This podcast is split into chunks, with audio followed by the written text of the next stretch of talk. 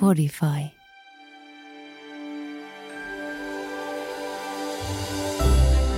Tapahtui edellisessä jaksossa.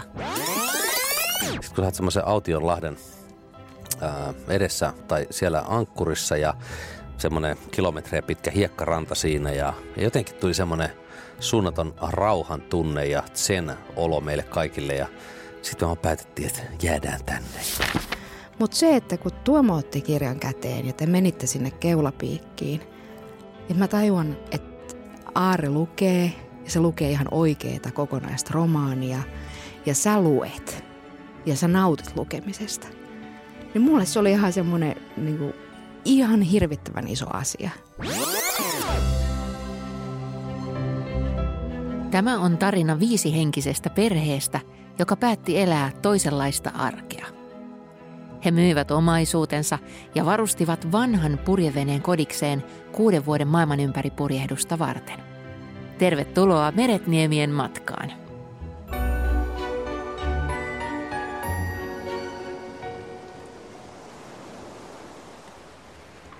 No mutta, tervetuloa kesätauon jälkeen takaisin laivaan. Ja onpa hienoa, että päätit jatkaa maailman ympäri matkaa meidän kanssa. Seikkailu voi jatkua. Nyt kaikki kannelle, niin muistutan teitä pikaisesti siitä, mihin viimeksi jäätiin. Oli Korsikalla turistihommia, kavereita tulossa Kanarialle. Ensimmäinen lähtöyritys kohti Espanjaa päättyi takaisin Italiaan Algeron lahdelle tuulta pitämään, kunnes vihdoin uusi yritys ja keula kohti Menorkkaa. Yötä myöden Riikka ratissa. Ja muistat tutkan näytön, jonka keltaisten pilvitiplojen välistä Riikka yritti pujotella myrskyä karkuun, ei onnistunut, myrsky vyöryi päälle, kova tuuli riepotteli ja vettä roiskui yltä, sivusta ja alta ja Riikka, sano sinä, millainen oli yö? Yö taas oli musta.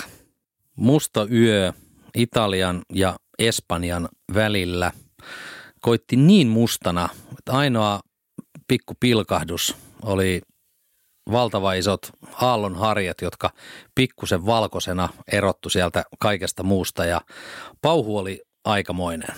Ja, ja tuntui, että se ääni tuli joka puolelta niin, että omia ajatuksia ei melkein kuullu.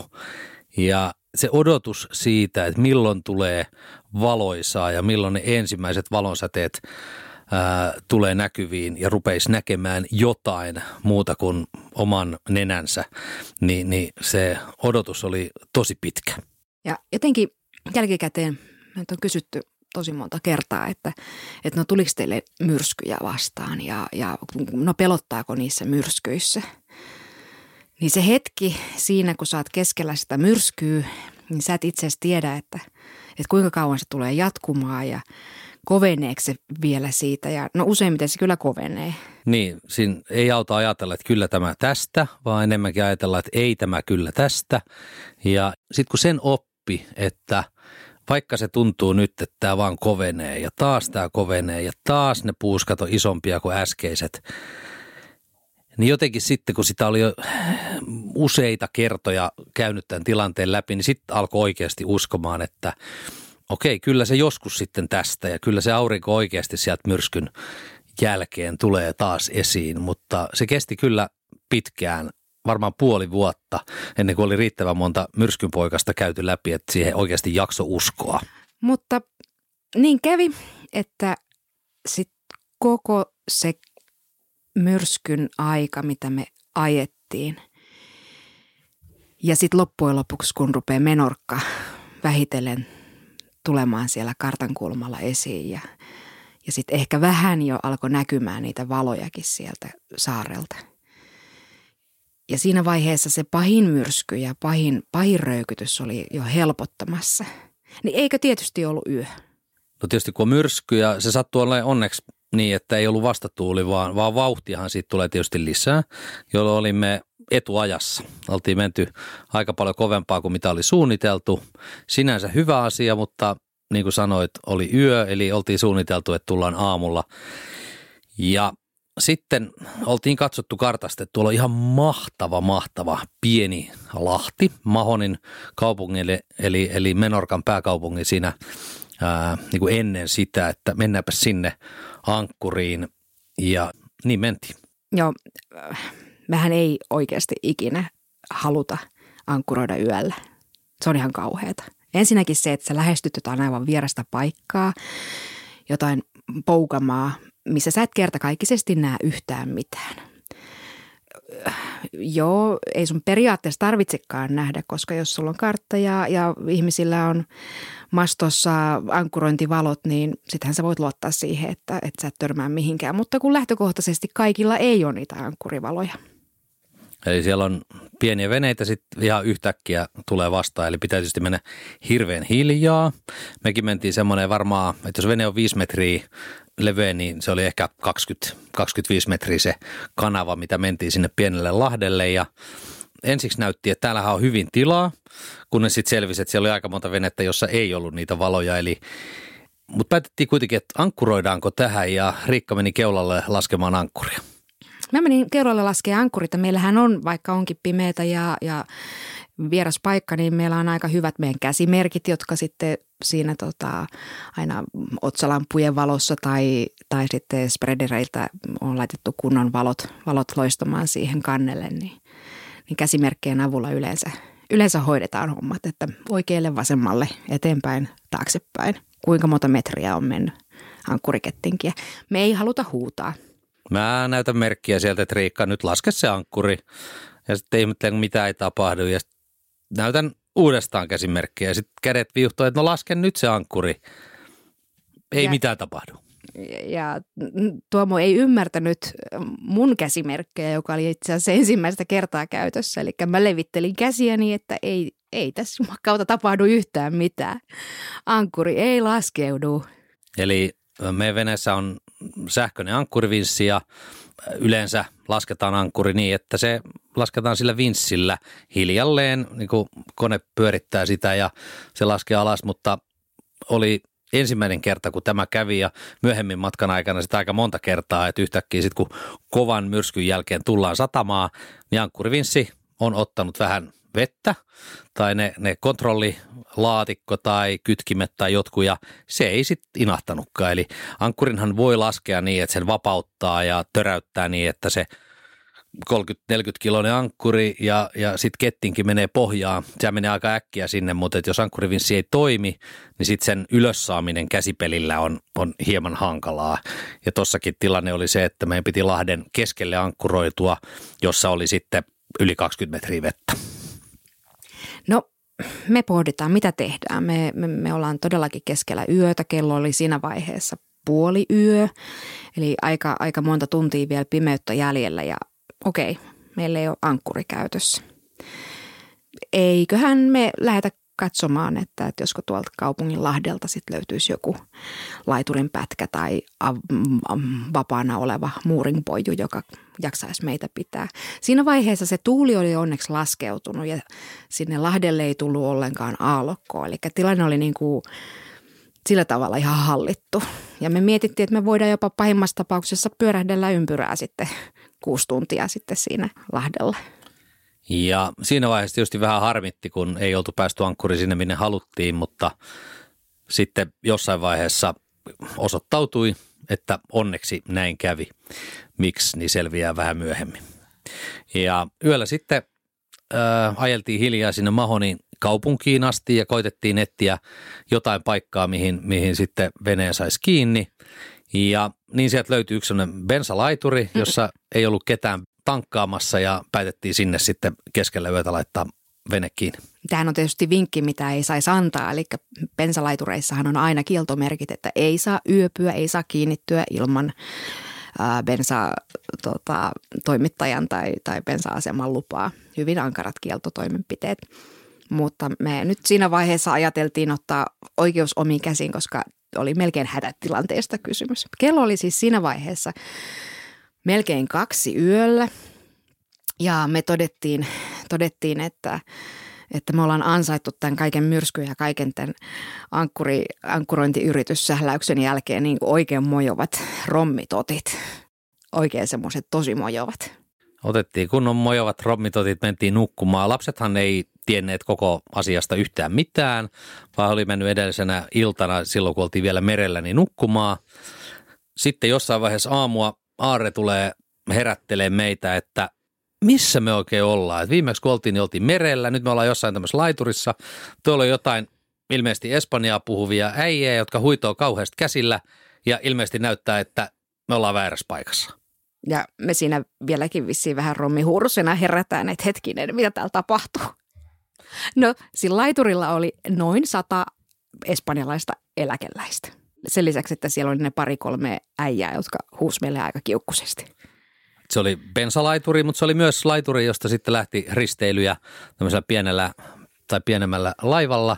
Ja eläkeläisryhmä oli siinä juhlapäivän kunniaksi, eli, eli Espanjan kansallispäivä oli just silloin lähdössä vähän merelle. Ja me oltiin heidän tiellään ja siitä piti sitten äkkiä päästä lähtemään. Ja sitten tuli eteen sellainen ongelma, jota muutamaan kertaan matkan varrella sitten tuli, että kun lähdettiin, niin painettiin nappia, kone ei sano mitään. Etenkin musta tuntuu, että me ollaan kerrottu tämä tarina. Niin, tai me ainakin luullaan, että me ollaan, koska me tiedetään, että me tullaan kertomaan se sama tarina aika monta kertaa uudestaan.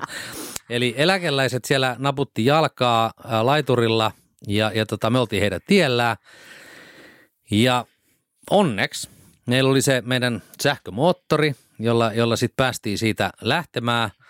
Hivuttauduttiin hiljaa siitä merelle tai siihen lahdelle, koska me ei oli pakko siirtyä pois siitä. Sinänsä se oli ihan hirvittävän tyylikästä. Ne siellä, siellä tota, risteilyporukka vähän ihmeissään seikkailijaliivit Tanassa, niin ihmetteli, että me lähdettiin laiturista ja ei kuulu mistään moottorin ääntä. Se oli hirveän tyylikästä. Tosin oikeasti meitä jännitti tosi paljon. Sähkömoottorilla oli sitten lähetty laiturista siellä Lahdelle ihmettelemään, että mitä me nyt tehdään, mihin me nyt mennään. Ja koitettiin soitella kaikilla mahdollisilla VHF-kanavilla ja saada satamahenkilökuntaa tai jotain muuta ää, tahoa kiinni, joka osaisi meille sen paikan neuvoa.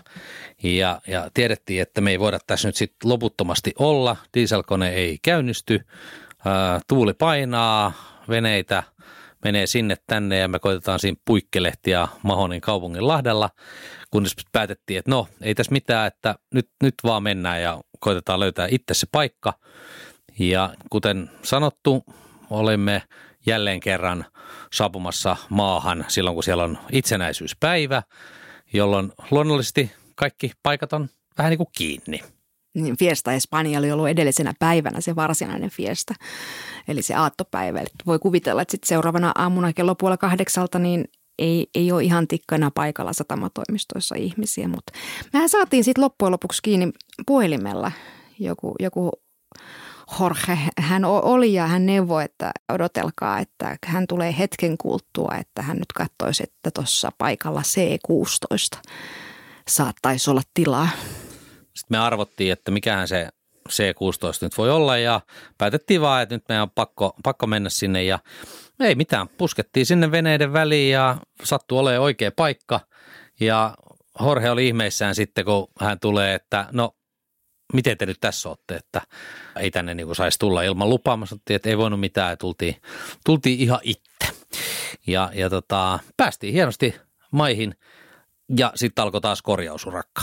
Oli ankkurivinssirikki ja oli starttimoottoririkki, jolloin sitten kun mietittiin, että mitä me täällä tehdään, minkälaista turistielämää vietetään, niin, niin ainakin minä tiesin, minkälaista turistielämää vietin, eli konekopassa ja keulapiikissä kannen alla. Ja tämähän on niin erittäin kuvaavaa tuosta Tuomosta on se, että, että hän kieltäytyi menemästä suihkuun ennen kuin nämä asiat on korjattu, koska sehän olisi, miten se nyt sanoisi, epämoraalista niin kuin keskeyttää tämmöinen asia, että saadaan asiat kuntoon ja sitten sen jälkeen voidaan niin kuin palautua normaaliin elämään. Mä kyllä lähdin tyttöjen kanssa suihkuun ihan eti ensimmäisenä. Saatiin tota, pojat jätettyä korjaamaan sitä ankkurivinssiä. Ihan oikeasti oli tosi hyvä juttu, että ei vapautettu sitä ankkuria sinne Lahdelle, vaan tultiin vähän tämmöisen pikkuseikkailun ohella sitten siihen satamaan se korjaamaan. Se ei ollutkaan sitten ihan pikkujuttu. Meillä oli aikaisemmin ollut pikkusen ongelmaa niiden ylös-alas sähköpainikkeiden kanssa, joka on pikkujuttu korjata ja vaihtaa ne. Liittimiä oli jonkun verran uusittu, sekin on aika pikkujuttu, mutta tässä oli käynyt nyt niin, että se oli ää, ottanut sitten vettä sisäänsä ja moottorikannesta, josta sähköjohdot menee läpi sinne itse moottorille, niin sieltä oli sitten päässyt vettä virtaamaan ja täysin hapettunut kaikki asiat siellä kontrolliboksissa ja suolavettä täynnä, jolloin ei ollut ihme, ettei se toiminut.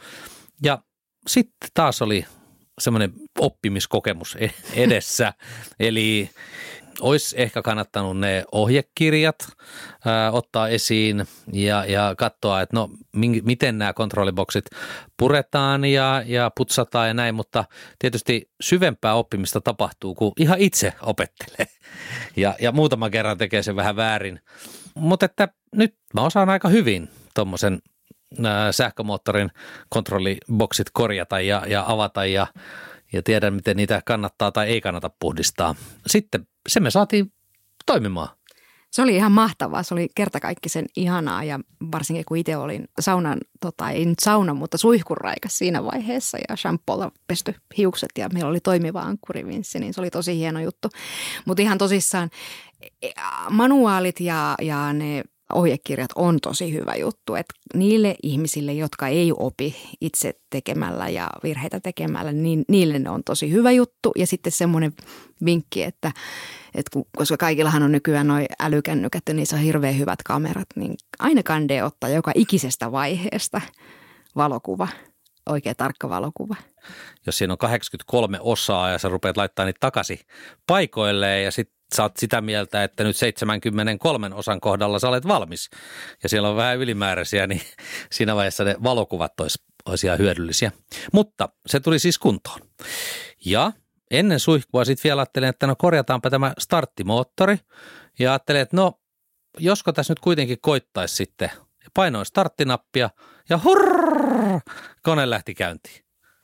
Se oli taas niin mystistä. Täysin mystistä, mutta ajattelin, että no jos on ei ongelmaa, mitä ongelmaa nyt on, niin mikä siinä? Sitten mä pääsin suihkuun. Luojan kiitos. Mm.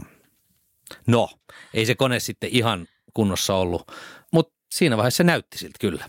Joo, sehän toimi tosi hienosti. Kyllä mehän kokeiltiin siinä laiturissa tosi monta kertaa, että se lähti käyntiin. Mäkin sain sen käyntiin monta kertaa. Aiemmasta oppineena aistin, että perhe sovittelee jo turistihattuja päihinsä – Eli tähän kohtaan tutkimme lyhyesti, miten menorkkaa kuvailtiin matkaoppaissa. Se menee näin. Balearisaarilla Välimerellä sijaitseva menorkka on tottunut jäämään vilkkaampien sisarsaartensa varjoon. Ilman mitään syytä. Luonnon kaunis saari on pala aitoa Espanjaa kalasta ja kylineen, historiallisine raunioineen ja vanhoine kaupunkeineen – Menorkka tunnetaan mahtavista uimarannoista, joita saarella on enemmän kuin naapuruston Majorkalla ja Ibitsalla yhteensä.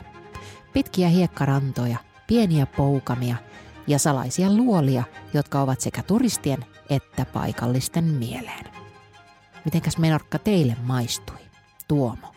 Menorkka saarihan on ihan mieletön paikka. Eli siellä vuokrattiin autoja, ajeltiin saarta ympäri ja käytiin katsomassa hienoja linnotuksia ja, ja ne, se rannikko, missä monta, monessa paikassa tie menee ihan siellä rannalla, meren äärellä, niin on ne maisemat aivan, aivan huikeat. Eli siellä on paljon nähtävää, vaikka nyt veneellä ei sinne tuliskaan. Eli, eli se, oli, se oli kyllä tosi hieno uustuttavuus molemmille meille.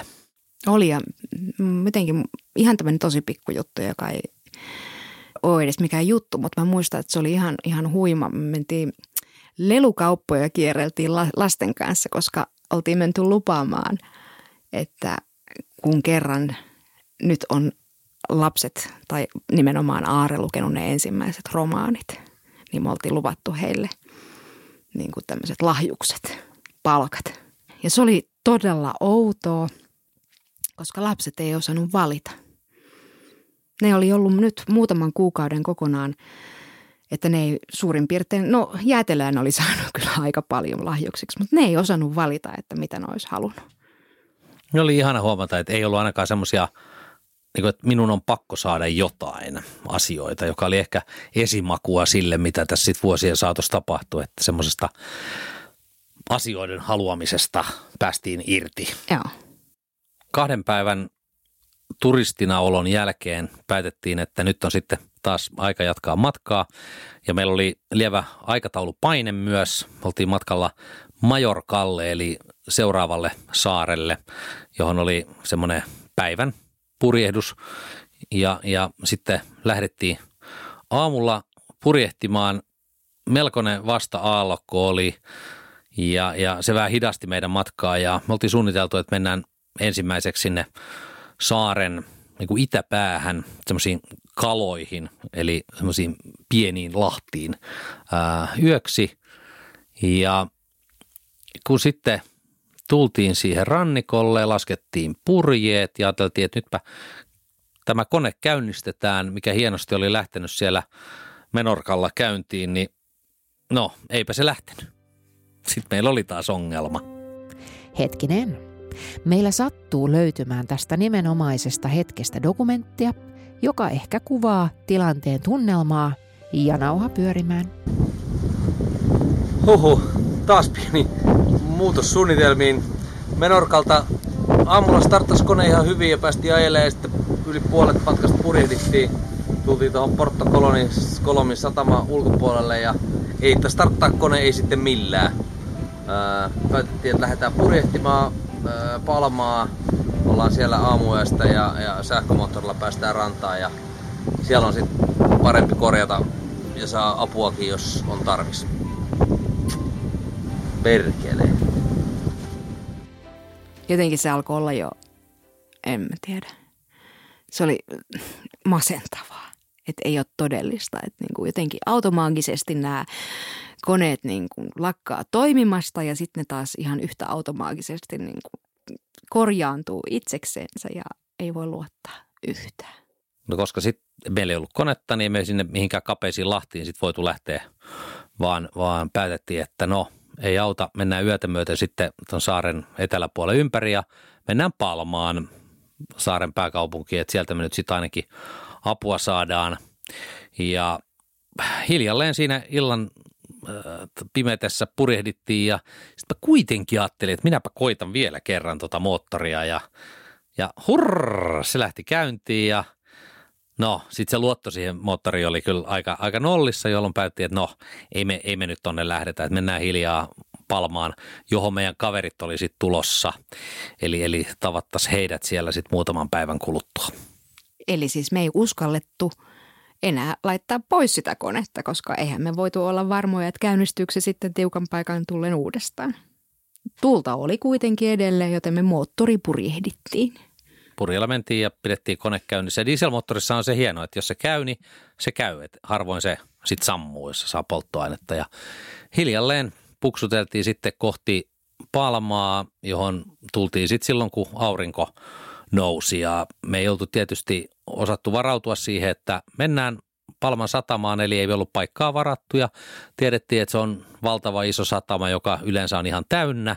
Ja mentiin siihen suulle ja sitten silloin joskus seitsemän aikaa aamulla ruvettiin soittelemaan, että olisiko paikkaa majatalossa. Ja yllättäen sieltä oli just yksi paikka, oli, oli vapautunut. Ja päästiin hyvään paikkaan. Päästiin kahden semmoisen kolme kertaa meitä isomman purjeveneen väliin ja silloin kyllä tuntuu, että kyllä me ollaan aika pieniä, vähän rähjäsiä. Se on mainio katso ihan naapurissa semmoinen aivan kertakaikkisen kiiltävä ja tuoksuva ja, ja niin, kuin niin kertakaikkisen mahtavassa kuin kuosissa oleva luksusjahti, missä, missä henkilökunta on jokaiseen tehtävään ja niillä on kaikilla prässätyt pikeepaidat päällä ja siellä on mekaanikko ja sitten siellä on kokki ja sitten siellä on sellaisia ihmisiä, jotka niin kuin hoitelee erilaisia asioita ja sitten niille tarjoillaan esimerkiksi ruuat valmiiksi. Ja sitten tulla... tuntuu, että ne on niin mallikatalogista ne miehistöt ää, valittu. No olihan meilläkin tietysti no, siis. Niin siinä oli sitten hauska. Oltiin päästy satamaan, oltiin turvassa, täytyy ruveta miettimään, että no mitä me nyt tehdään. Meillä oli Inna ja Ville, meidän kaveri, perhe oli tulossa kylään purjehtimaan sinne syyslomalla. Ja meillä on se starttimoottori hajalla. No mitä me nyt tehdään, lähdetäänkö purjehtiin vai ei? No, onneksi oltiin Palmassa. Palma on mm, Baleaareissa se paikka, missä nimenomaan kannattaa huoltaa ja korjata veneitä. Se on iso, iso paikka vene teknisissä asioissa. Siellä on kaikki mahdolliset chandlerit ja varaosaliikkeet ja, ja asiantuntijapalvelut ja kaikki muut. Ja varmasti ympärillä löytyy myös aika paljon tietotaitoa ja osaamista.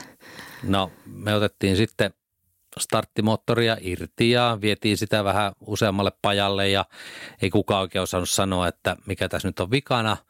Muuta kuin, että me sanottiin, että tämä toimii niin kuin yksi kolmesta kerrasta se starttaa ja kaksi kertaa se ei starttaa ja sitten kun pohdittiin sitä, niin, niin oli tietysti selvää, että no ei, ei tällä nyt uskalla lähteä merelle, vaan oli hommattava uusi.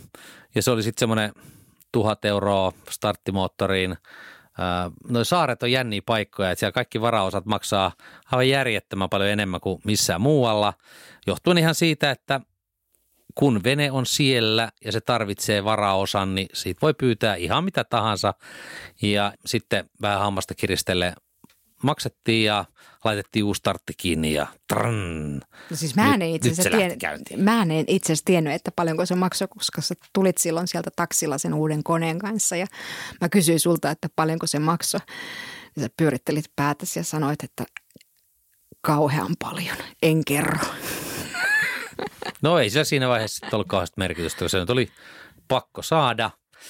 Ystävät saatiin veneeseen, eli meitä oli sitten kymmenen hengen miehistä – Panaseassa seuraavan viikon ajan ja, ja seilattiin siinä saaren äh, rantoja edes takaisin ja mulle jäi mieleen semmoinen, että meillä oli kiva vene ja kiva miehistö ja meidän kanssa samoihin lahtiin päivä toisensa jälkeen tuli toinen vene tai oikeastaan laiva, semmoinen olisiko ollut 130 jalkaa, kun me oltiin 57 jalkaa, on ihan valtaisan kokoinen purjealus, jossa oli tietysti ammattimiehistö ja sitten se oli kaksi asiakasta. Ja sitten se miehistö paapo näitä, tätä kahta asiakasta, ne ei tehnyt siellä yhtään mitään. Ne vaihtoi ehkä vaatteita siellä ja piti ehkä jotain kuplivaa kädessä ja sitten niitä vietiin, vietiin aina hiekkarannalle sellaisella todella hienolla kumipaatilla ja sitten ne vietiin sinne ihan rantaan asti, että niitä ei tarvinnut kastella jalkoja. Ja sitten kun me nähtiin niitä siellä rannalla, semmoinen nuori pari, joka oli aika, aika sitruunan syöneen näköisiä koko ajan ja tuntui, että ei niillä ollut lähellekään yhtä hauskaa kuin meillä. Ja sitten googlailtiin, se oli joku saksalainen teknologia-miljonäärin paatti, jolla varmaan jälkikasvu oli sitten tullut hengailemaan sinne. Mutta mietittiin vaan, että tietysti ihan samassa, samanlaisissa lahdissa ja käytännössä samassa paikassa oltiin heidän kanssaan ja tuntuu, että rahalla nyt ei niin kuin ihan kaikkea saa, että musta vaikka meitä oli kymmenen henkeä siellä ja pikkusen ahdasta, niin mä veikkaan, että meillä oli vähän hauskempaa kuin niillä. Tai ainakin me naurettiin enemmän kuin ne. Ystäviä ja naurua. Ihan voittamaton yhdistelmä. Nyt vedämme jakson viikoksi ankkuriin ja ensi sunnuntaina taas jatketaan matkaa tavalliseen tapaan. Mutta mihin suuntaan? Voin lipsauttaa, että se yllättää jopa reissulaiset itsensä. Kiitos, kun kuuntelit.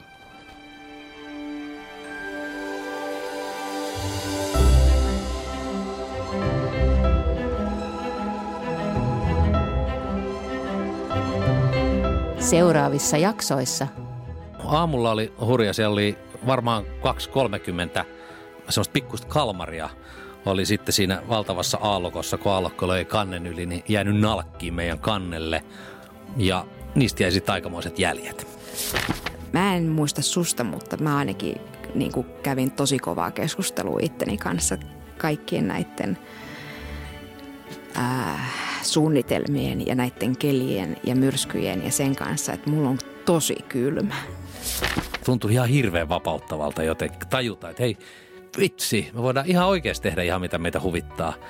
Ja sitten ruvettiin tekemään uutta suunnitelmaa, jossa ei mentykään sinne Etelä-Amerikan ympäri, vaan, vaan lämpimille vesille kohti Karibiaa.